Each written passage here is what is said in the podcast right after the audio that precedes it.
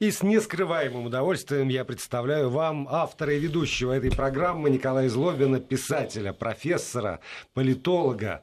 Э, говорите, доста- говорите. Достаточно. И главное, наконец-то, о радость. А вот это все, что я обычно называю, там писатель, публицист, политолог, там еще профессор. Я не знаю же, я никогда не у вас... Не имею никаких доказательств. Не, не учился, что называется. И все эти рассказы про то, что Николай Злобин преподавал в ведущих университетах Америки, нет, я не сомневаюсь нисколько. Но, что называется, сам не пробовал. А тут у меня перед глазами лежит буквально э, бум, бум, ну, нормальная книга, не электронная, не скачанная, не сворованная, а подаренная мне автором, писателем Николаем Злобиным книга под названием «Битва за глубоко личное батл». Называется «Батл», где Николай Злобин бат, вступает в батл можно говорить, вступает в батл? Нет? Ну, я не как, знаю, как, я не такой специалист как, по русскому как филолог, языку. Да. да. С Дмитрием Киселевым. Что, в общем, уже любопытно. Поэтому вот я, наконец, получил подтверждение такое вечное, осязаемое. Я люблю тактильные ощущения. Э, очень, вот, наконец, тактильное доказательство того, что перед нами действительно писатель Николай Злобин. Ну, кроме тактильности, ее можно еще и прочитать. Ну, в общем, пока, пока еще не успел. Я понимаю, но я, я, я либо... жду к следующей неделе, да. да отчет. Я сделаю, да, маленький, так сказать, такой квиз опрос вот, по содержанию. Как это? Кто там в малиновом берете? С кем говорить, да? Да. На знание текста. Да. Вот. А, но, тем не менее, да, книжка вот у нас с Дмитрием вышла в этом году, и у нас совершенно разные позиции по практически всем вопросам, поэтому мы решили сделать это в стиле современном, ну, условно говоря, молодежном стиле рэпа. Батл такой, каждый доказывает свою позицию. И она получилась в результате такая достаточно динамичная. И, в общем, эм, а, много интересного мы там сумели обсудить. И э, там видно, какие у нас разные позиции, что на самом деле интересно, а читатель может решить, кто из нас больше прав в каких-то вопросах кто меньше, у кого больше аргументации, да, у но, кого меньше. Но при этом те люди, которые не, не так падки на тактильные ощущения, как я, и еще и те люди, которые считают, что толстые книги не так привлекательны, как короткие, емкие, хлесткие, а, концентрированные тексты, они всегда могут пойти э, в телеграм-канал, под который называется «Абсолютное» с буква «Зло», с большой буквы «Зло», и там читать вот эти вот э, талантливые месседжи к современному миру, городу и миру от Николая ну, я, Злобина. Я, да, я в мир телеграм-каналов вступил сравнительно недавно, поэтому мне самому интересно, как там все происходит. Вот мой канал «Абсолютное зло» называется, а, нескромно, наверное. Вот. Но, тем не менее, я вот пытаюсь сейчас понять, а, что это за животное такое, телеграм-канал, и вообще я пока погрузился сам с большим удовольствием, читаю кучу телеграм-каналов, и даже Э, с большим интересом, чем какие-то новостные сейчас ленты. Но это к слову. Это было сейчас неправильное слово, поэтому я сменю тему сразу и скажу, что есть, вот, понимаете, есть разные способы коммуникации. Один, конечно, из них телеграм-канал, где вы поглощаете то, что вам, собственно, э, подносит на, на блюдечке с голубой каемочкой автор. И только прямой эфир на радио Вести ФМ позволяет вам не только слушать, внимать, но и э, не менее талантливо хлестко и емко отвечать. Выключать. А. Вы, отвечать Николаю Злобину, потому что у нас есть э, возможность э, читать ваши сообщения в WhatsApp и Viber, если вы пришлете их на номер 8 903 170 63 63 8 903 170 63 63. Пишите, пожалуйста, и я с огромным удовольствием озвучу это все в адрес Да, я вот сижу Николая напротив, Злобина. Да, подождите, напротив еще, Володь... подождите, не все еще сказал. А. Еще есть возможность посылать смски 5533, это короткий номер, 5533, и там слово «Вести» в начале текста. СМСки, как всегда, а, а, платные, потому что их оператор переправляет, а вот уж в интернете-то, вы знаете сами, можно что угодно, анонимно и безответственно писать. А я просто начал говорить, что я сижу вот в студии напротив Владимира, и а, он большую часть времени проводит, упершись взглядом в экран компьютера, где он читает ваши вопросы, смс И хихикает при этом. И по его выражению лица я вижу, какое богатство эмоций выражаете вы, а слушая передачу и посылая свои, так сказать, соображения, вопросы а, согласия или возмущения. И да, он периодически хихикает, возмущается, но это богатство, так сказать, мимики говорит мне о том, что процесс идет. Вот так, так все слушатели выяснили, что за этой маской бесстрастного э, радиоведущего скрывается на самом деле открытый, даже отчасти наивный и глубоко чувствующий человек. Ну, Спасибо ну, за комплимент. Тут я опять сменю тему. Давайте анекдот уже, поскольку у нас есть формат программы. Начинаем мы с анекдота, а дальше, дальше уже и пойдем. Ну, я решил сегодня с такого... У нас как-то поводов нет, там праздников нет, юбилеев нет. Обычный бытовой анекдотик американский приходит мужчина в парикмахерскую, в барбершоп и говорит, мне надо вот побриться, а, мне надо подровнять усы, бороду, и э, парикмахер говорит, ну, давайте, садитесь в кресло, вот вам. И дает ему маленький такой э, шерстяной шарик, а, говорит, возьмите это в рот, засуньте за щеку, щека выгнется, так сказать, наружу выпуклый будет в правильном, так сказать, э, формате, правильном масштабе, я смогу вас побрить очень чисто, очень хорошо, а потом вы перебрасываете это, этот шарик за другую щеку, и, в общем, я буду брить вам другую щеку. Ну, все объяснил, а, так сказать, клиент спрашивает, если я случайно проглочу этот шарик? Парикмахер говорит, ну ничего страшного, завтра принесете его обратно, так делают все. Вот такой. А, да, а у Бабеля это было, как вы помните, вам с огурцом или с пальцем? А, да, да, было такое дело. Ну, тогда я расскажу другой анекдот, а, чтобы не сравнивали с, с американскими фантастами. А, бандиты врываются в банк, грабят банк, всех положили а, клиентов банка на пол, значит, и ограбили, и выходит уже из банка, один бандит тыкает пистолетом под ребра лежащему э, на полу клиенту банка, говорит, ты видел наши лица? Тот говорит, видел. Ну, бандит стреляет в него. Тыкает в другого, и говорит, ты видел наши лица? Он говорит, нет, нет, я ничего не вижу, я очки разбил, забыл, вообще я слепой. И тыкает в женщину, которая сидит рядом, говорит, а вот моя жена все видела. Ужас. Господи. Хорошо, что моя в отпуске не слышит. А как я смеюсь над этим анекдотом. Кто не слышит? А. Жена. Жена. Да. Но тем не менее. Да, но тем не менее. Э, так, перейдем к телу программы. Да. Наконец, после этих многочисленных вступительных слов, перейдем к телу программы. И вот, собственно, э, о чем я хотел вас э, спросить, Николай. С одной стороны, я, как человек, который сидит вот здесь и смотрит в экран на информационные ленты в том числе, все время вот вижу заявления там, политиков американских, и из них так или иначе у меня возникает ощущение, что люди совершенно искренне, причем не наигранно, ни, ни капли не наигранно, это, это как-то так угадывается мной, они э, учат, как надо жить. Они учат весь мир, они учат друг друга, они абсолютно уверены в своем праве э, вот э, как быть немножко надмирными такими, что у них есть некое знание, э, которое они получили, не, не знаю, вот это вот вопрос, откуда они получили это знание. С другой стороны, у меня есть замечательный партнер по телевизионной программе, в которой я с недавних пор иногда принимаю участие, Грег Вайнер. И потому тоже, как он говорит, что он говорит? Я понимаю, что в нем есть, э, хотя он там советский человек э, с богатым опытом. У советских собственная гордость. Нет, у него как, нет, нет, нет, у него как раз гордость не советская. Он долго прожил там, э, в четырех километрах от Российской Федерации, в Соединенных Штатах Америки. Ну вот, и у него тоже вот есть вот это внутреннее ощущение, это чтобы, чтобы объяснить эту вот фигуру речи Владимира, я скажу все-таки, что 4 километра это между Аляской и российским Дальним Востоком. Да, да. И вообще, на самом деле, Россия и США – это близкие сравнительно соседи, о чем многие не знают. Вряд ли он жил на Аляске, как я понимаю, или нет, он жил на Аляске? Нет, он просто жил в стране. А, ну, как... Я да. тоже никогда не, не, не был в Магадане, господи, может быть, никогда и не пошлют. Вот. Но э, я воспринимаю нашу огромную страну как, как свою страну. Я надеюсь, что все воспринимают в Америке Соединенные Штаты тоже не на уровне своего местечка, а как большую вот такую страну, которая находится, еще раз повторю, в 4 километрах от Российской Федерации.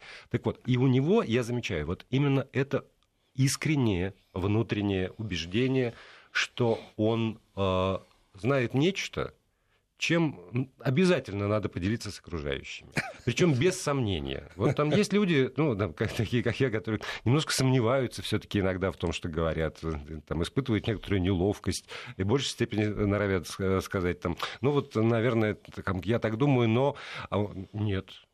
Во-первых, не я так думаю, никаких «но». Я знаю, и вот откуда рождается вот это... Я тут... Во-первых, верно ли мое ощущение, а во-вторых, откуда оно рождается? Я тут э, на другой телевизионной программе, видимо, процитировал высказывание Конфуция э, о том, что категоричность – это верный признак ограниченности ума. И получил по голове, потому что категоричность, как мне доказали... Во-первых, я неправильно прочитал Конфуция, хотя я его не читал, конечно, вообще не очень сказать, смог бы прочитать.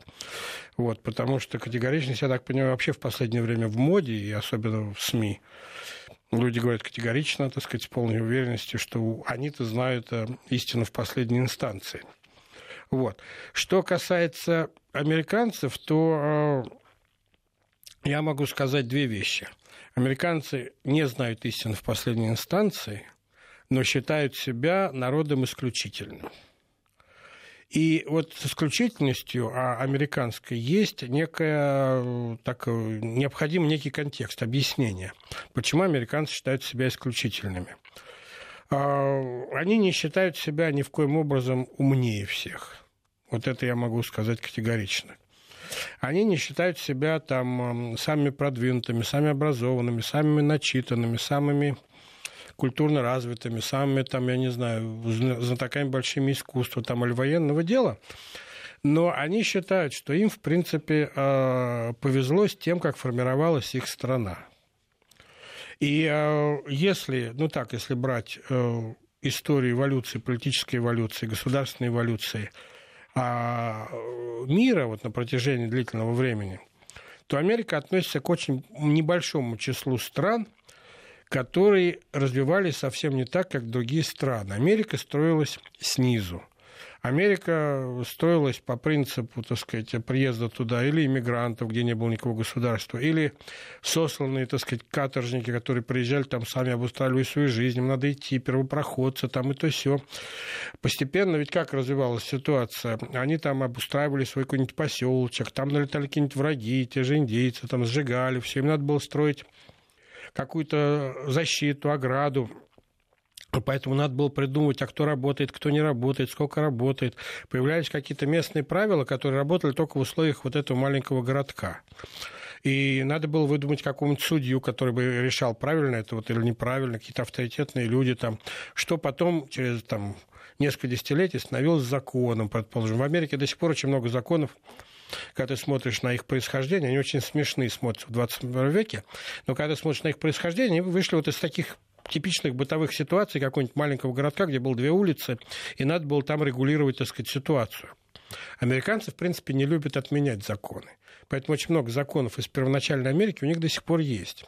Они считают, пусть он будет, а судья же может его применять, может не применять. В Америке прецедентное право, поэтому чего париться? Ну, пусть он будет, а отменишь, мало ли, вдруг, а вдруг, понадобится. вдруг понадобится, да. Вот. В интернете можно найти целые сайты, где всякие смешные да, американские да, да, законы. По но... улицам слона водили? Да, вот примерно. Все, да. Но я повторяю, что они родились в ситуации, когда это была не супердержава 21 века, а маленький там какой-нибудь фермерский, буквально с пятью домами, двумя улицами, одним салоном, салоном городок, где надо было как-то определить, где можно водить корову, а где можно купать свинью и какие-то такие смешные вещи. Вот появлялась вот такая вот система права, а, которая была скорее результатом такой общей договоренности между этими людьми. Никоим образом не там какая-то воля Всевышнего сверху спустила на них. Не было никаких этих а, людей, на которых, так сказать, указывала там, знаешь, вся власть от Бога, там, это их не было, просто не было. И потихоньку там в соседнем городке были другие законы, другие правила, другие вожди, надо было находить с ними общий язык, или воевать, или договариваться. Тогда в Америке на самом деле и появлялось, так сказать, выражение, что вот э, Винчестер – это мой шериф, я защищаю, вот как, как я понимаю свою территорию, там Смит и Вессон – мой судья, э, надо было договариваться с другими Смит и Вессонами, там, с другими, так сказать, карабинами, с другими винчестерами. Так рождалась потихонечку сетевая американская структура, которая потом, через там, несколько десятилетий, 2, 3, 4, 5 поколений, превращалась в государство, в штат. Ну, охватывал все большую территорию, надо было строить дороги, надо было устанавливать правила торговли, которые действовали ну, сравнительно везде, вводить единые деньги там. Ну, понимаешь, о чем я говорю? Да. И Америка росла снизу вверх, в отличие от большинства других государств, которые росли ну, как считалось в историческое, так сказать, классическое, это самое, вот были богом отобранные люди, так сказать, элита, которая формировала государство, писала законы, были цари, были там императоры, были королевские семьи, которые имели больше прав, чем кто-либо. В Америке первоначально никто больше прав не имел вообще. Надо было свое право доказывать. Силой, деньгами, там, мордобоем, более, так сказать, э, точным оружием, успешным, так сказать, копанием земли на предмет нахождения золота там, и так далее. То есть надо было да, в охоте, то есть надо было доказывать вот, совсем вот, другими... Вот прекрасно, я сейчас понял, как раз подтверждение нашел тому тезису, что американцы не считают себя умнее других, потому что среди перечисленных вами способов доказать э, что-нибудь, ум вообще там, э, острота ну, ума или там, глубина мысли не были названы. Ну, в академическом плане, конечно, нет. Особенно в тот период нет. Нет, я не про академический план просто, ну, там, э, хорошо бы было хитрости. Ну, ну как Не, ну, хитрость, конечно, тоже... А то все Смит, Вессон, там, Винчестер, Кулак, э, Мордобой. Э, ну, хитрость, наверное, тоже присутствовал, но какая хитрость против Винчестера? Вот, хитрые, не хитрые, но да, у тебя тоже должен быть... В туркменских сказках, вы знаете... Я не знаю туркменских сказок, честно скажу. Да. сказки. Вот, а, не сомневаюсь. Вот, ну, они же сказки. Ну, так посмотрите на государственность. Там тоже как раз вот острота ума и вывела. Сказка стала былью. Да, сказка стала былью. Вот. Но в Америке не стало. Вот. Но в любом случае государство медленно там, через конфликты, через войны там, между различными а, группами а, и а, войнами с индейцами там, и э, между собой потихоньку рождалось государство. И вот американцы считают, что они создали государство такое, какое вот оно выработалось ими, людьми не выработано сверху там элитой, там царями, там, императорами, которые говорили, вот теперь будет так. Этого не было. А выработалось снизу и сформировалось снизу вверх. То есть оно, по сути, если можно так выразиться, я хочу очень а, такой-то глубокий термин, важно его осознать, оно рукотворное. Оно было сделано по замыслу. То есть мы вот сидели, как его лучше устроить, как сделать налоги, там, как сделать... Люди договаривались между собой. И а, Потом отцы-основатели, условно говоря, все это пытались формализовать в Конституцию, в Декларацию независимости. И даже когда писалась Конституция, Декларация независимости, еще государства в полной мере не было. Это все были такие вот э, инженерные, скажем так, как сейчас сказали, политтехнологические инженерные разработки. Оно а рукотворное. Вы, да, вот, и вот, вот здесь вот возникает сразу у меня вопрос по поводу исключительности. Потому что э, рукотворное рукотворному рознь. Один гончар делает идеальный, значит, горшок, а у другого он кривенький, еще и, значит, в процессе обжига раскалывается. Вот э, когда американцы говорят, наше государство рукотворное, созданное снизу, нашими всякими талантами и там, всем чем угодно, они допускают мысль, что они ошиблись.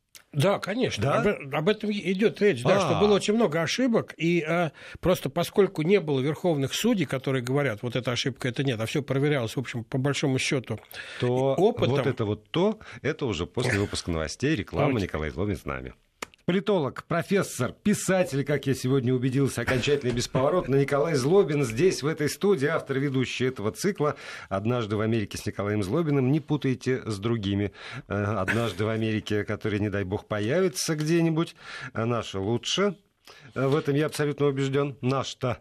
Наш, наш да. наш вот всегда лучше. И, как всегда, напомню, э, что у вас есть возможность задавать вопросы и э, отправлять комментарии к тому, что вы услышали из уст этого мудрого человека с помощью посланий в WhatsApp и Viber на номер 8 903 170 63 63 8 903 170 63 63 либо пользоваться смс-ками 5533, короткий номер 5533 и слово «Вести» в начале текста. И прежде чем вот мы продолжим после запятой, Николай, позвольте, я вам все-таки э, здесь техника сработала так, что много очень сразу сообщений э, высыпалось. Вот. И среди них есть два замечания, которые, по-моему, вот уже на этом этапе э, нужно комментировать. Первое звучит следующим образом. Америка – государство, созданное кучкой людей-неудачников в своих странах, Поэтому и такое гипертрофированное чувство исключительности. И вот сюда же, вот если же они не сумели прожить нормально у себя, там в Германии, например, Исландии, Норвегии, Великобритании, э, почему они решили, что они в состоянии что-нибудь э, разумное э, создать на другой территории?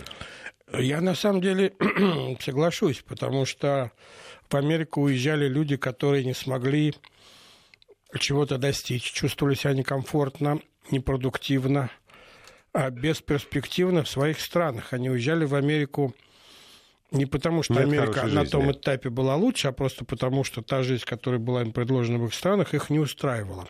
Можно считать их неудачниками, но в той системе, которую они оставляли в Европе там, или в Латинской Америке, они были, безусловно, неудачниками. Можно вспомнить, а, в общем, э, что, наверное, это были люди, у которых было, видимо, больше энергии, больше пассионарности, если вспомнить Гумилева, да, угу. русского ученого, который вел это слово, то есть больше, так сказать, желания что-то делать, жажды жизни, добиться успеха. Они уезжали в Америку, где было чистое поле, так сказать, а, а прерии, индейцы, надо было, так сказать, самому а, в очень тяжелых условиях осваивать эту страну. И, в общем, в этом смысле они были неудачниками у себя, но жизнь поставила в такие условия, где надо было, так сказать, становиться удачниками. И совершенно верно, а, я так понимаю, у автора есть, может быть, намек на это, что уезжая, и, кстати, многие мне это задают вопрос, почему американцы так плохо знают мир? Типа, на самом деле в этом есть некая логика, потому что уехав оттуда, откуда они уехали, сейчас это уже не такое имеет значение, а в прошлом веке, в позапрошлом веке это имело принципиальное значение. Уехав оттуда, откуда они уехали, из Европы, там, из Латинской Америки, там, из каких-то азиатских стран тоже ехали. Первое, что они хотели сделать, это забыть те места, откуда они уезжали, где они были, как вот автор пишет, неудачниками. И сделать, вот это очень важно для понимания Америки. Приезжали там европейцы, англичане, там, французы, очень много немцев, вообще большинство американцев имеют немецкие корни, как ни странно. Французское влияние там очень сильное, но оно в корнях в этнических практически не прослеживается. Очень немного французской этнической, так сказать, линии, а хотя в культуре очень сильно. Там итальянцы, русские, они приезжали с одной простой мыслью, Володя, сделать не как дома – сделать по-другому. То есть как дома не работал для них. И вот и, эта идея сделать не как в Европе, сделать не как в Азии, сделать не как в Латинской Америке, а сделать по-своему, своими руками то, что они хотели сделать, то, что им не давали сделать в их собственных странах. Вот это тоже еще получилось в свое время Америка. В этом смысле она рукотворная. А, но принцип сделать не так, как там. И главное, что плевать нам на ваш там многовековой опыт. Мы будем делать по-другому, потому что ваш многовековой опыт для меня не работает. Ваши авторитеты для меня не работают. Ваши там классические книги, ваши великие там величины в строительстве государства там, или в управлении для меня не работают, не имеют значения. Я буду с нуля начинать это делать, и у меня будут свои авторитеты. И в этом смысле, ну, американцев отчасти можно понять, а, но, с другой стороны, иногда в политике это вредит. И а, американцы, на самом деле, сами очень хорошо это понимают, потому что, поверьте мне, а, трудно найти американца, но я, по крайней мере, верю, что трудно найти американца типичного, который скажет, мы самые умные в мире, там, или мы самые продвинутые там, в области балета там, или шахмата, или чего-то еще. Они же отлично понимают, что это не они. Но они считают, что им очень повезло с тем, как было построено их государство. Вот им просто повезло. И еще тогда вот в этом месте... Можно я только докончу а, одну да. фразу? Да. Потому что отсюда действительно важная угу. мысль вытекает отчасти американское отношение ко всему, что происходит в мире. Они действительно считают, что им повезло. Вот они построили государство, которое хотели. Им повезло с отцами-основателями, которые были, так сказать, политическими гениями. И, кстати говоря, если вы знаете историю, а, все люди, которые подписали Конституцию США, приняли перед подписанием Конституции клятву уйти из политики. То есть они подписывали Конституцию не, не для, для себя. себя да. И они ушли. Вот. А повезло. И американцы относятся к этому как к большой удаче, и поэтому они смотрят вокруг на этот мир и говорят, от чего вы не хотите э, вот нашу удачу обернуть на себя. Ладно, там мы не можем вас научить математике, там, или как написать «Войну и мир», там, или э, Евгения Онегина. Но как построить элементарное государство, посмотрите на нас. И вот отсюда у них не сколько это высокомерие, сколько недоумение. Почему вот мы-то хуже вас во всех отношениях были 200 лет назад и построили государство, которое рулит уже, а, в общем, полвека как минимум, а то и больше. С 50-х годов прошлого века миром. Объясню, почему. Я... Потому что, понимаете, такому ну, ну, невозможно, чтобы пришла в голову мысль нормальному человеку переписать Конституцию не под себя. Понимаете? Ну... Вот под себя это нормально. А когда не для себя, значит, что париться, напрягаться, это не наш путь. И все-таки еще один, одно замечание, которое, по-моему, нуждается в комментарии. Вот пишет человек из Москвы. До, вот это вот как раз вот все, все, что вы описывали, этапы построения американского государства, до царей в любом государстве было то же самое. И действительно, если мы обратимся вглубь истории, то все было то же самое. И отсюда вопрос у меня. Чувствуете ли вы, что эпоха царства надвигается на Соединенные Штаты Америки. Есть такая мысль, есть на самом деле, просто американская история была настолько стремительной, что вот этот период от того, о чем пишет слушатель, до нынешнего этапа, Америка прошла там за меньше, чем за два столетия. Как Монголия. Из феодализма в социализм. Ну, да, вопрос, что в Америке феодализма-то не было. Это весь период прошел вот э, а, буквально стремительно, да. да, абсолютно стремительно. И там не успели выработаться вот эти вот царистские традиции. Хотя напомню, что первый а мне кажется, сейчас Первому, как раз к тому все идет. Может быть, выработаются, я не спорю. Никогда не говорю никогда. Но первому президенту США Джорджу Вашингтону очень активно предлагали, это даже было много, а, действительно много, сильное влияние европейцев было, они только недавно все из Европы приехали, там больше, очень предлагали стать а, императором Америки. И, Линко, а, и Вашингтон тогда принял в общем, историческое, как теперь понятно, решение. Он отказался от а, титула императора. Более того, он ушел в отставку и объявил выборы без себя. Хотя мог легко оставаться императором Америки. Это был период, когда все бы восприняли это нормально. Ну, я имею в виду и в мире, да и в самой Америке много людей восприняли бы это нормально. И Америка была бы совсем другой, и, может быть, мировая история пошла бы совсем по другому пути. Но Вашингтон это не сделал. Он не был ангелом, там, он не был, так сказать, Э, каким-то, знаете, это самое, человеком безупречной там честности, репутации, был нормальный человек, но он понимал, что для развития э, государства такого, какого американцы хотят, никакой император, императорская система не подойдет. Другое дело, может быть, Америка нагнала, так сказать, вот а, двух там тысячелетнюю историю европейцев вот за два, два столетия, и теперь у них, может быть, возникнет идея близкое там к какому-нибудь а, абсолютизму, там, я сомневаюсь. Но, тем не менее, да, вот Трамп, который говорит, государство это я, если вы, так сказать, пытаетесь меня а, подвергнуть процедуре импичмента, это будет называться государственный переворот. Да. Еще недавно это в американской политической культуре его подняли на смех, а сегодня некоторые люди воспринимают это всерьез. Ну, в общем, может быть, вот, вы... Вот, может да, быть, может мы быть, еще вы, вы и правы. Доживем да. до того, что Америка пройдет путь цивилизации, которую прошли мы все. Пауза, 6 секунд, потом продолжим. Вести ФМ. Вот, продолжаем. Продолжаем программу. Николай Злобин, писатель, профессор, политолог. И, ну, при, я... прекрасный э, собеседник здесь, в этой студии. Я хочу поблагодарить за комплименты. Но Писатель, я... политолог и профессор это не комплименты, это констатация факта. Ну хорошо, да. Что не часто можно встретить в некоторых СМИ. Вот. Но тем а не на менее. радио Вести ФМ эм всегда я да, говорю всегда только факты, правду. Да, чистые факты. Не всю, я но, не спорю, но только да. правду. Поэтому я сюда и прихожу с своей программой. Вот. А я, чтобы закончить эту историю, хочу сказать, что вот exceptionalist, о котором американцы говорят, это то, что они понимают, что их страна развивалась немножко не так, как все остальные страны. В этом их особенность, в этом их исключительность. А в мире это трактуется довольно вульгарно, когда они слышат это выражение, а, в том смысле, что Америка имеет право на большее в этом мире. Это не совсем так, и для многих американцев, которые вообще не интересуются внешней политикой и вообще им наплевать, что происходит в мире, такое понимание ну, вызовет просто недоумение. Но если их спросить, является ли Америка особой страной, они скажут «да». Но, с другой стороны, они не с меньшим основанием, и я не с меньшим основанием могу поставить вопрос, а что Россия не особая страна? А что Япония там или Германия не особая? Нет, вот свой уже путь. дальше можете не перечислять. Да. Главное, что Россия особая да. страна, свой путь, свой путь и так далее. Всех. Поэтому, да. Мы не те и не другие, не да. пятые, не десятые. Совершенно Мы верно. лучше. Совершенно верно. Мы народ богоносец, между прочим. Окей. Вот. Я Парируйте. Я информацию воспринял, буду переваривать. Вот. А, хотя есть другой народ, который себя объявлял таким, и он даже вроде видел Бога.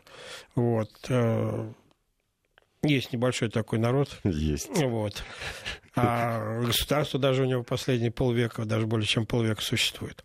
Вот. Но, к слову, а, к тому, что американцы по-другому воспринимают этот термин а, исключительности, чем а, вот его очень часто трактуют в мире. Поэтому, если спросить, исключительно ли Америка во внешней политике, ну, многие американцы даже не поймут, что это значит. А спросить, исключительно ли Америка вот в смысле своего пути развития, скажут, да, конечно, исключительно. И, кстати говоря, возвращаясь к тому товарищу, которого вы упомянули в начале нашей программы, примерно такой же рукотворный а, и сделанный по лекалам людей был Советский Союз.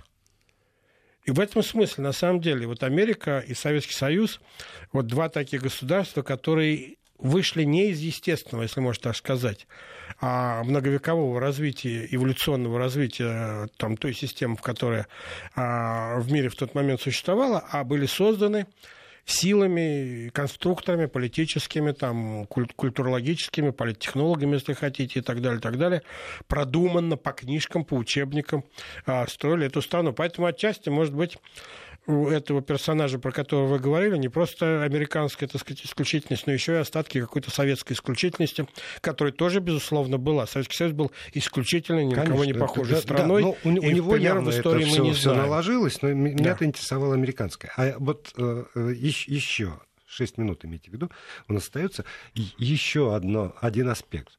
Вот при этом, при всем, сегодня мы э, видим ну, и воспринимаем Америку как страну, которая находится на э, острие технического, э, научного, интеллектуального прогресса. Ну, опять же, последняя Нобелевка, да. Да, тому очередное подтверждение.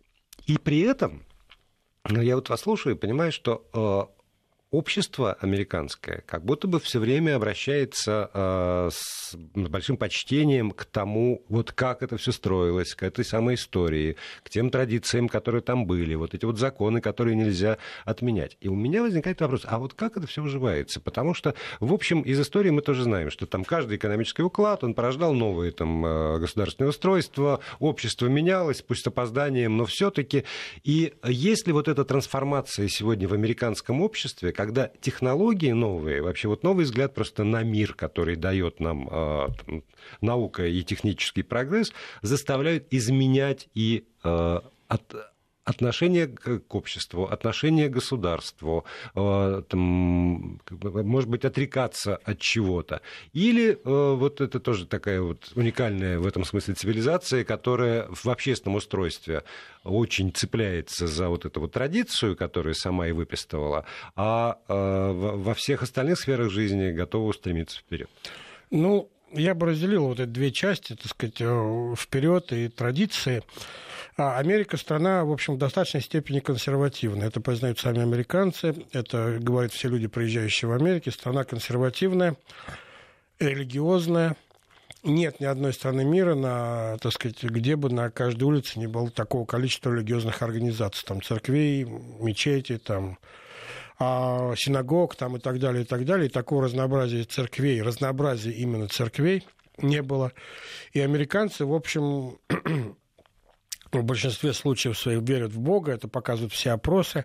Подавляющее большинство американцев молятся каждый день, верят в существование, так сказать, загробного мира, спасения там, и так далее, и так далее. Здесь, в общем, многим консервативным в классическом понимании консервативного общества Америка еще фору даст в этом плане.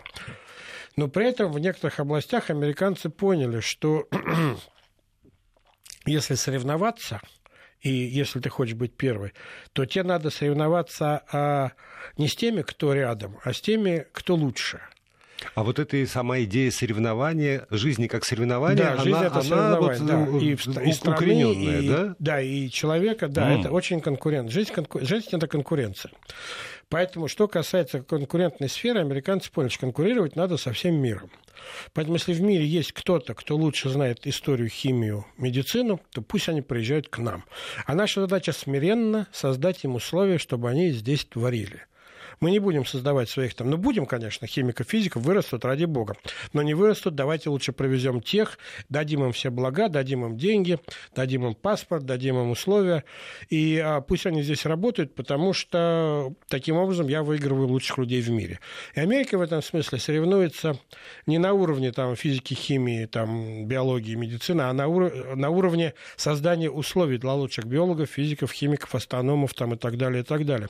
И американцы, вот я работал ну, 30 лет там живу, работаю в университетах, а, работал в научно-исследовательских организациях. Американцы легко работают на вторичных должностях, обслуживающих должностях, отдавая приоритеты там людям, которые там позавчера приехали в Америку, еще плохо говорят по-английски, но при этом петают что-то, так сказать, гораздо лучше, и американцы относятся к ним с большим уважением и платят, в общем, большие деньги. А вот нет вот такого, как во Франции, то есть если надо там занять ставку в университете, то только после того, как не нашли никакого француза. Есть, безусловно, есть. А, Это есть. Да. Тогда Ну, идеальная нужно- картина нужно- вами нарисованная, оказывается, нужно тоже не разрешение идеально. на некоторые ставки, которые, так сказать, являются а, публичными, нужно разрешение Министерства труда получить. Но поскольку это же вопрос, э, как описать это требование к этой работе, и когда речь идет о там, ученых, спортсменах, там, о, я не знаю, выдающихся деятелей искусства, то это просто описывается работа таким образом, что ни один американец под нее не попадает. Например, и в Америке есть одна из немногих стран мира, где есть просто виза конкретная для выдающихся деятелей.